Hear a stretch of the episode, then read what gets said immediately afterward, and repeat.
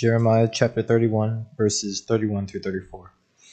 Behold, days are coming, declares the Lord, when I will make a new covenant with the house of Israel and with the house of Judah, not like the covenant which I made with their fathers in the day I took them by the hand to bring them out of the land of Egypt, my covenant which they broke, although I was a husband to them, declares the Lord.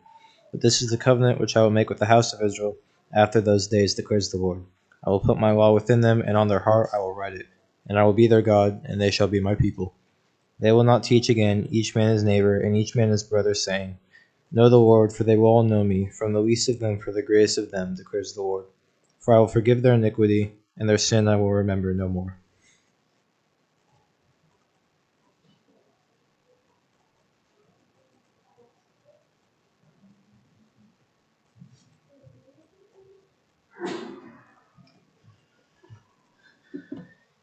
Good evening. It is blessing to once again be together. We invite you to be taking out your Bibles. We're going to be studying from them as we usually do. We're going to be looking at the book of Hebrews and Hebrews, the eighth chapter tonight. If you would be turning there with me. The past several weeks, we have considered some of the important covenants that God has made with particular individuals. In particular, the covenant that God made with Abraham and the covenant that God made with David. And all of these covenants are sort of key hitching posts throughout the Bible that connect the Bible from beginning to end. I appreciate very much what Kyle said this morning at the Lord's table as we broke the communion and, and broke bread, and he said that the, story of the Bible is a story from Jesus from beginning to end. And I believe that is absolutely true, and I believe the, the, one of the key concepts to helping us see that is the fact that there are these covenants. That these covenants play out and they connect the Bible from the beginning to the middle to the end. And the two covenants that we have examined in a very thorough fashion, the covenant that God made with Abraham and the covenant that God made with David, are some of the most critical that I think which we benefit from as the Lord's people today. And this evening, I want us to look at the new covenant that God promised to establish in the reading that we had from the prophet Jeremiah, the Hebrew writer uses that as his text to exegete, and that he expands and helps us understand the fulfillment of that covenant. So in Hebrews chapter 8, I want to notice here what the Hebrew writer is really trying to convey. That the Hebrew writer he is talking about how we are under a better covenant, that we are now under a better system.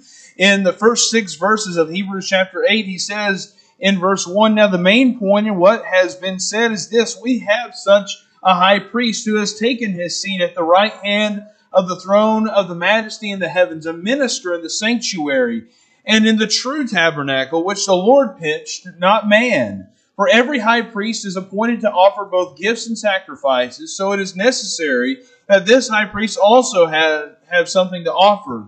Now, if he were on earth, he would not be a priest at all, since there would are those who offer the gifts according to the law, who serve a copy and shadow of the heavenly things, just as Moses was warned by God when he was about to erect the tabernacle. For see, he says, that you make all things according to the pattern which was shown to you on the mountain. But now he has obtained a more excellent ministry by a, as much as he is also the mediator of a better covenant, which he has been enacted on better promises. What is so important to see here is that in these verses that the Hebrew writer is saying, and he's looking back at the old covenant. He's looking back at the law of Moses and the Mosaic covenant that God gave to Moses and the institution of the priesthood, the Levitical priesthood, as we've been studying on Wednesday nights, the book of Exodus and the book of Leviticus, and all the sacrifices and the role of the priest, and how that the, the uh, sons of Aaron would be serving as high priests. He says that Jesus, if he were a priest according to the law, well, that he wouldn't be a priest at all, actually because he would be disqualified according to the law. So there is a necessity, a change in the law. That's his argument in chapter 7. And he says that those priests in the old covenant that they just served as a type or as a shadow of what was to come in Christ because now we have a better covenant. We have a better priest. We have better promises that have been given and have been obtained. And so, what the Hebrew writer is really trying to get us to see is that we are now under a better system because we have a better mediator, a better high priest. And then he goes on to argue in verse 7. He says, For if that first covenant, the law of Moses, the covenant that God made with the children of Israel at Sinai, he says, For if that first covenant had been faultless, there would have been no occasion sought for a second. And then, as he quotes from the prophet Jeremiah in the text that we read from Jeremiah chapter 31, he goes through those verses, and then he comes to a conclusion in verse 13 when he said, A new covenant, he has made the first obsolete. But whatever is becoming obsolete and growing old is ready to disappear. So he says that there is a, that first covenant is a dead covenant. And it has passed away, and we're going to talk about that some this evening here in just a few moments. It's important for the Hebrew writer's argument that as he is quoting from Jeremiah, that there was the promise of a new covenant, a better covenant. And he says that this new covenant, the, by admission of the fact that there was a new covenant that was even promised, that the old covenant is passing was passing away even at the days of Jeremiah. And so he says in verse 7 an interesting statement that is critical to this passage.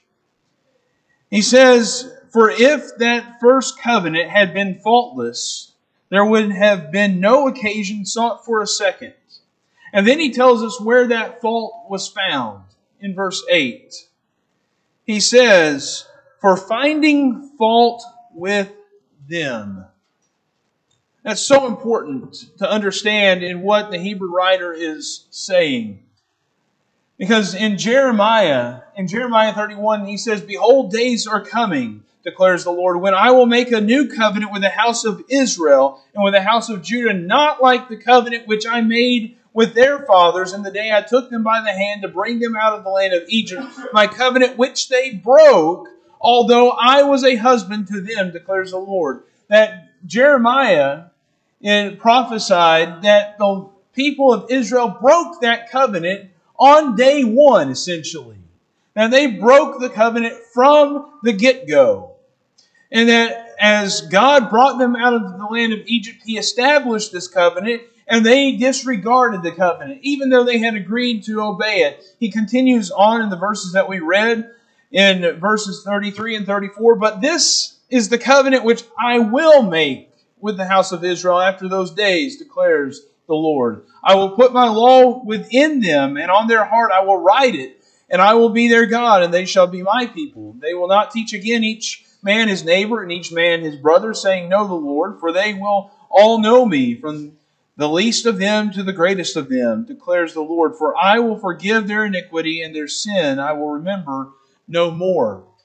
The Hebrew writer is making a very important point here that the old covenant, that not only was it ready to die in the time of Jeremiah, he's saying it was dead on arrival. It was DOA that from the get go, they broke the covenant and that it was ready to pass away. Now, in Hebrews chapter 8, whenever the Hebrew writer is saying that this is the old covenant and that it is growing old and is ready to disappear, is because now it has been replaced. There is a new covenant that we are now under. But he is making a very clear point in Jerem- by quoting from Jeremiah that in Jeremiah's day, that the covenant was an old covenant and it was ready to pass away because when had it ever really lived and thrived? The new covenant, which would not be like the first covenant with Israel, was going to be distinct. It was going to be different because Israel had broken the covenant from its inauguration. You can just go back to the book of Exodus as we have been studying lately in Exodus chapter 19. You'll remember that as Moses was preparing to go receive the law on Mount Sinai, and the people were supposed to be preparing themselves, and God was making it clear that He was choosing them as His covenant people to make and establish this covenant. In Exodus chapter 19 and in verse 4, as God is speaking to the children of Israel through Moses, you yourselves have seen what I did to the Egyptians and how I bore you on eagle's wings and brought you to myself.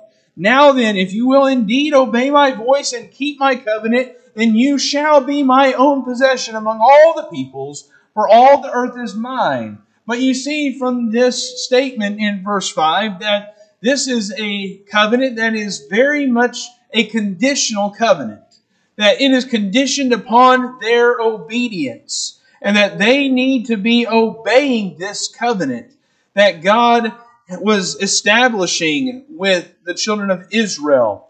He says, and they go on to say in verse 8 all the people answered together and said, All that the Lord has spoken, we will do. And Moses brought back the words of the people to the Lord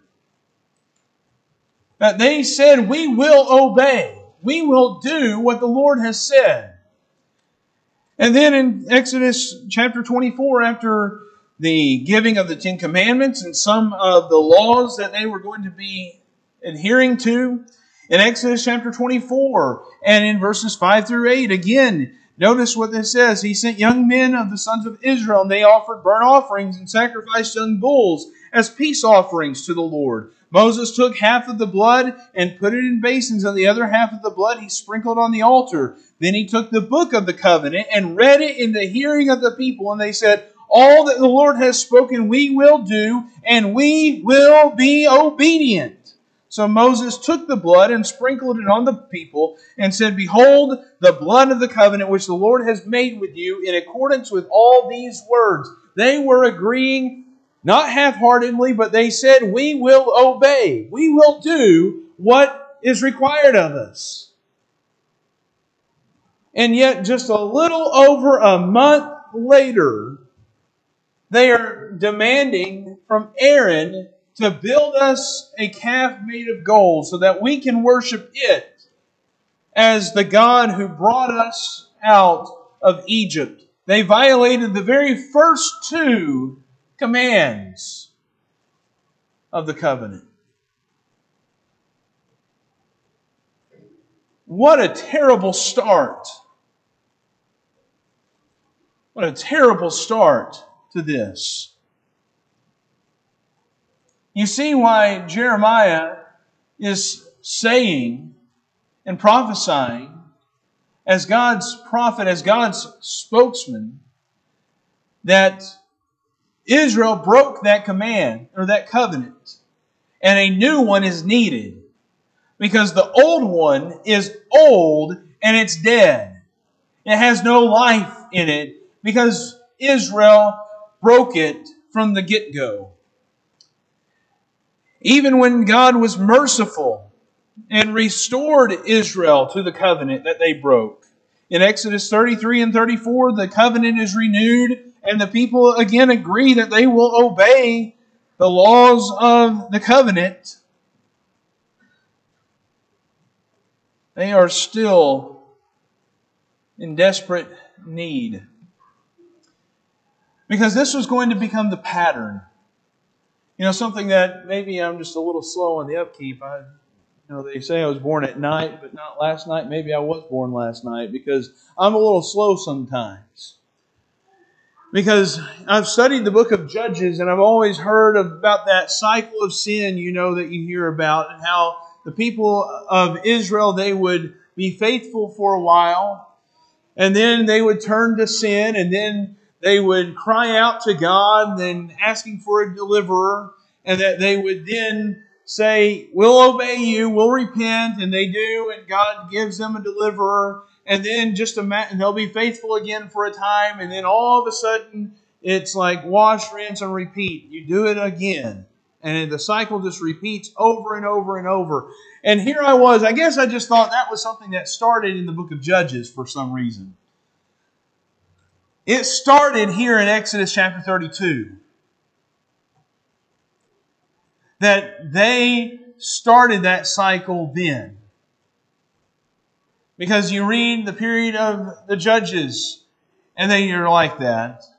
But it started well before that. They established this point that they said they would do what God required of them, and then they fail and they sin, and then they are going to be punished or threatened with punishment, and then they say, No, God will be faithful.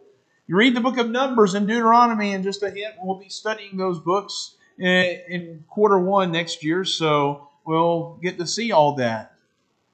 Again, but the pattern just is established right here.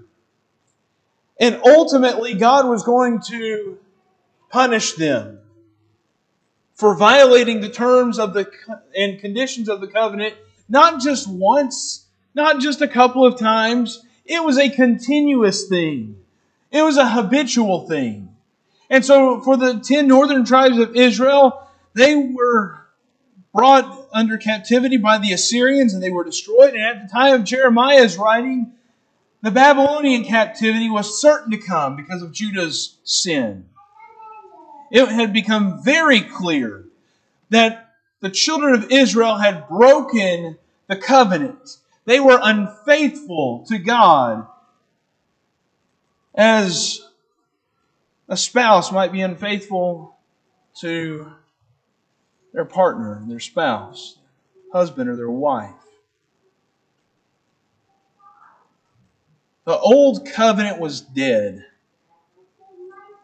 The fault was with Israel because they just never really kept the covenant as God intended for it. But it's amazing as you read Jeremiah's prophecy in Jeremiah 31 that in spite of Israel's disobedience to that first covenant, God is still promising to be with them. Notice in Jeremiah 31 and in verse 33, he says, This is the covenant which I will make with the house of Israel after those days. That after those days, I think is an allusion to the Babylonian captivity that they're going to have to go through Babylon. But after that, I'm going to make another covenant with them. That I am going to establish myself with them. Because God is going to remember and keep the covenant promises that He had made to Abraham and to David. That there was going to be the one that would come from the seed of Abraham that would bless all nations. There would be the king that was going to be coming from David and from his line that would rule over an eternal and an everlasting kingdom. Yes, Israel was unfaithful, yet God is going to demonstrate his faithfulness and his mercy to undeserving Israel. The covenant that God was promising to give here in Jeremiah 31 was a covenant of grace something that was undeserving. And he was going to promise this covenant. And this new covenant, which have you observed in Jeremiah 31, in verse 31, Behold, days are coming, declares the Lord, when I will make a new covenant with the house of Israel, with the house of Judah. God is promising that this is going to be a new covenant. It's not going to be like the old covenant, he says. It's going to be a new system, a new covenant, which the Hebrew writer is trying to get us to see in Hebrews chapter 8 and in verse 7 that if that first covenant had been faultless, there would have been no occasion sought for a second. There was the need for a second covenant. And so God was going to establish a new covenant because the first covenant was old and it was dead and there was fault found within it because the people had not kept it. And the new covenant is a better covenant. That word new can sometimes be a tricky word that the Hebrew writer uses because sometimes in the Greek it can just be saying something is new or younger than something that's old. that it's just in relative to time, it's newer. Well, that would be true. But it can also be speaking about something new, as in a better quality. It can be a qualitatively new product, and that it is a better product. And that's clearly the latter, what the Hebrew writer has in mind, because he says in verse 6 of Hebrews chapter 8 that it is a better covenant. So, this new covenant that God was promising, it was going to be a better covenant because of virtue of its sacrifice. We'll talk more about that at the end of our study tonight. But this new covenant was going to be filled with five promises. And this is so important for us to recognize from Jeremiah chapter 31. In Jeremiah chapter 31 and in verse 31, he begins by saying, Behold, days are coming, declares the Lord, when I will make a new covenant with the house of Israel and with the house of Judah. That this is going to be a covenant. It's going to be a new covenant, but it is still going to be a covenant. And so, as we have seen throughout many of these covenants that God has made, sometimes they there is nothing required of the people. And yet then sometimes there are requirements of the people. In Exodus chapter 19, God said, If you obey my voice, and you are going to be my covenant people. It was very much conditional. And very much so with the new covenant. It's going to be a conditional covenant. It is a, a covenant in which God is agreeing to give us certain benefits that we'll talk about here in a few moments, but that there are going to be some requirements of us. There are going to be some conditions that we must meet. Also, in verse 33, we see this, but this is the covenant which I will make with the house of Israel after those days, declares the Lord. I will put my law within them and on their hearts. In a similar way, as God had given Israel a law, He gave them a law on tablets of stone this new covenant is going to also contain a law, but it's not going to be on tablets of stone, it's going to be on the hearts of people. Notice again in verse 33 I will put my law within them, and on their heart I will write it. And I will be their God, and they shall be my people. That God is going to work on the hearts of people. He's going to write the law on their hearts of the new covenant people, of those who are willing to give their heart and their life to the Lord in obedience to the law of this covenant. There's going to be a relationship in this covenant. That the new covenant people will be in a relationship with God. He will be their God, he says. I will be their God, and they shall be my people. God is using language to talk about possession that this is going to be his special people, this new covenant people, not Israel in their wickedness and their uh, rebellion and their disobedience. It's going to be about the new covenant people, those who will receive the law on their hearts and be obedient to it. And then he says in verse 34 they will not teach again each man his neighbor and each man his brother, saying, Know the Lord, for they will all know me, from the least of them to the greatest of them, declares the Lord. For I will forgive their iniquity, and their sin I will remember no more. God was promising in this new covenant that sin would be done away with forever, for good, permanently.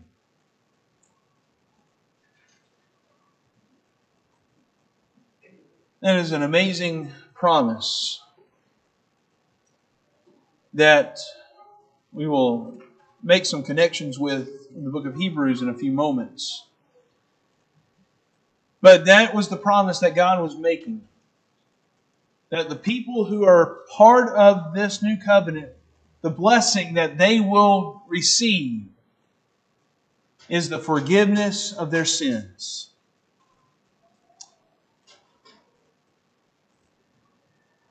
There are some other things that God was making known in this promise. In verse 34, the first part of that verse, God says, They will not teach again each man his neighbor and each man his brother, saying, Know the Lord, for they will all know me, from the least of them to the greatest of them. It can be a challenging verse. What exactly does God mean here? What exactly is Jeremiah prophesying? And I think what he's trying to get across here is that people are not going to enter into this new covenant like they do the old covenant. In the old covenant, they are born into this old covenant status. That they were born into the covenant by virtue of being a part of the right family that they were a descendant of Abraham. In Genesis chapter 17, in verses 9 and 10, when God was giving the sign of the covenant to Abraham, that was circumcision, he says in verse 9, God said further to Abraham, Now as for you, you shall keep my covenant, you and your descendants after you throughout their generations. So your descendants are going to be part of this covenant. He says in verse 10, This is my covenant which you shall keep between me and you and your descendants after you. Every male among you shall be circumcised. So they're born into a covenant relationship with God. You continue to jump ahead in the Old Testament to the book of Deuteronomy, in Deuteronomy chapter 6, as Moses is explaining and expounding on the law of Moses, as he's giving a, essentially a divine an inspired commentary on the law, he tells the children of Israel in Deuteronomy chapter 6 and in verse 5 that you shall love the Lord your God with all your heart, with all your soul, and with all your might. Remember, he's speaking to Israel, the covenant people, the descendants of Abraham. And he says in verse 7 You shall teach them diligently to your sons and shall talk of them when you sit in your house and when you walk by the way, and when you lie down and when you rise up, you shall bind them as a sign on your hand, and they shall be as frontals on your foreheads. The commandments were supposed to be taught to the children of Israel. And so what you see is that under the old covenant, this was the process. You were born physically by being part of the family of Abraham. That made you a part of the covenant. Then the Jews had to teach their children to know the Lord. And then, based upon that instruction, they would then develop faith. And Jeremiah is saying in verse 34 They will not teach again each man his neighbor and each man his brother, saying, Know the Lord, for they will all know me, from the least of them to the greatest of them. That Jeremiah 31 34 is reversing some of the processes of entering the covenant, that all people would be able to know the Lord, not just Abraham's family, but also Gentiles would be able to come into the family. And instruction, that's still going to be necessary. He's not saying that we're throwing away instruction, but he's reversing the process here. That instruction is going to bring about faith that if you're going to enter into this new covenant, you have to be instructed first, not last. Remember, in that old covenant, was birth and then instruction, and then faith. Well, in the new covenant, what does Romans chapter 10 verse 17 say? For faith comes by hearing, and hearing by the word of God. So there would be instruction, then there would be faith, and then people must be born again. Not through physical birth. Jesus makes that abundantly clear in the Gospel of John. In John chapter 3, whenever he is talking to Nicodemus, in verse 3, Jesus answered and said to him, Truly, truly, I say to you, unless one is born again, he cannot see the kingdom of God. And then Nicodemus said to him, How can a man be born when he is old? He cannot enter a second time into his mother's womb and be born, can he? Jesus answered, Truly, truly, I say to you, unless one is born of water and the Spirit, he cannot enter into the kingdom of God. It's not going to be about a physical birth, it's going to be about a spiritual new birth. Entering into the new covenant was going to be by a different way. A different path into this covenant. And so, being part of God's new covenant would be by faith in God and in His anointed one, the Christ, Jesus of Nazareth, who fulfilled the covenants that God had made with Abraham and David. If you notice in Matthew chapter 1 and verse 1, from the opening of the page of the New Testament, the record of the genealogy of Jesus, the Messiah, the son of David, the son of Abraham. That Matthew is firmly placing Jesus in the context of having fulfilled those covenants. And so the old covenant has been done away. There's need for a new covenant. The new covenant is not going to be like the old covenant, it is going to be different. Entering into it is going to be different. The benefits are going to be different. And so there's the birth of a new covenant. But what is interesting about this is that the new covenant was inaugurated and born and brought into existence by a death. God is the master of irony, isn't he? That this new covenant was going to come into existence by the death of Jesus. In Luke chapter 22, in Luke chapter 22 and in verse 20, when Jesus was observing the Passover with his disciples and he was instituting the Lord's Supper, on the night that he was going to be betrayed and handed over to the Jews. It says in verse 20, And in the same way he took the cup after they had eaten, saying, This cup which is poured out for you is the new covenant in my blood. When we observe the Lord's Supper, we are proclaiming the death of Christ. That He is the sacrifice that inaugurated the new covenant. Just as we read in the book of Exodus, in Exodus chapter 24, when the people said, We will keep the covenant, we will obey it. And they had, Moses had taken the blood from the basin and he sprinkled it on the book of the covenant. Remember all of that? Jesus is saying that I, through my sacrifice and my death, through my blood, I am what is giving life and power to this new covenant. That Jesus is what gives life and new birth. And what makes it possible? In the Hebrew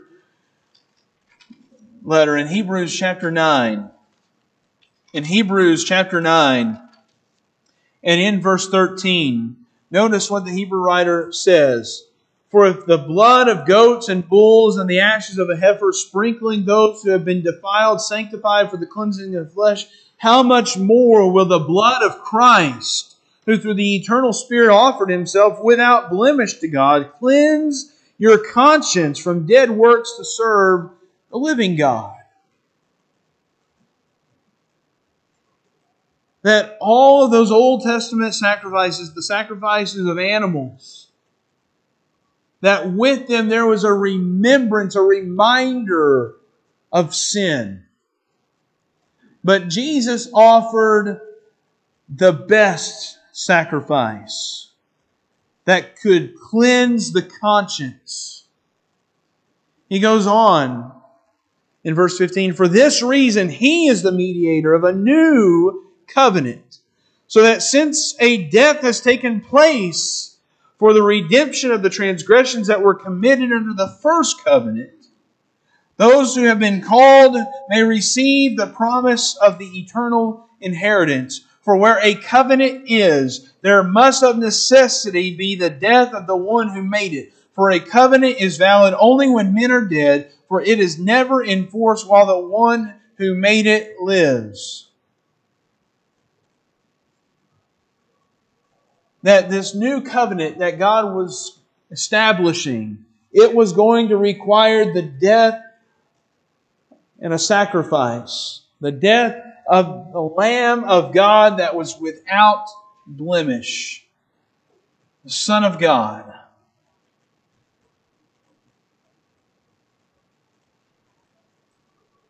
What a beautiful picture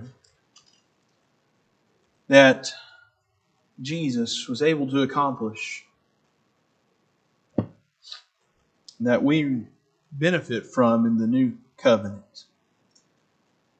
In Hebrews chapter 10, in Hebrews chapter 10 and in verse 3, he says, But in those sacrifices there is a reminder of sins year by year. The animal sacrifices, they were unable to make perfect those who drew near. They could not cleanse the conscience of sin. There was a reminder of sin year by year. That with each day and with each year that would pass and all the sacrifices that had to be made is a remembrance of sin, the guilt of sin. But through Christ and through His death, through his sacrifice, there was a new covenant that was established. If we are going to receive God's new covenant promises, the forgiveness of sins, where God will be merciful to our iniquities and remember our sins no more. We have to give God our heart. We have to give Him our entire self. We have to receive His law. But not just receive it and hear it, we have to be willing to obey it. In John, the 14th chapter, in John chapter 14. When Jesus was speaking with his disciples, he said, If you love me, you will keep my commandments. Now, within this new framework of the new covenant, God combines law, love, and obedience. And we know the lesson from the Old Covenant that there was fault with the people because they disobeyed it. They did not keep it. They were disobedient to it from the start. We need to avoid their example. We need to learn from their disobedience. And we need to give God our complete self. Love the Lord your God with all your heart, with all your soul, with all your might, and all your strength.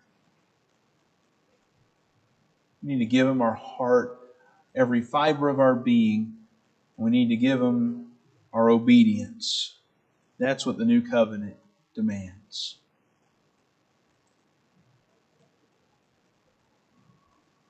The new covenant promises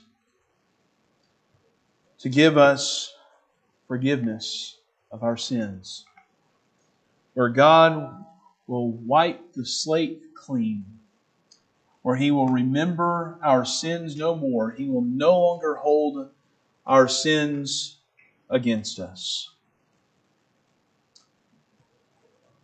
To inaugurate that covenant, to give life and birth to that, it required the death of his son. And because of Jesus' sacrifice,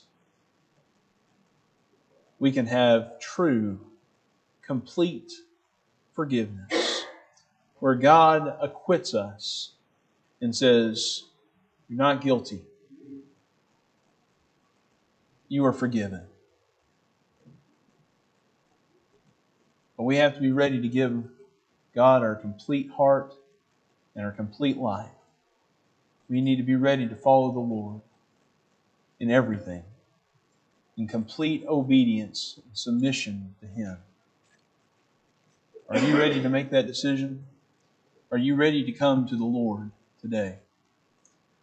If you've never put the name of Christ on in baptism, we're ready to help you do that. We're prepared to help you make that decision to give your life to the Lord and follow Him.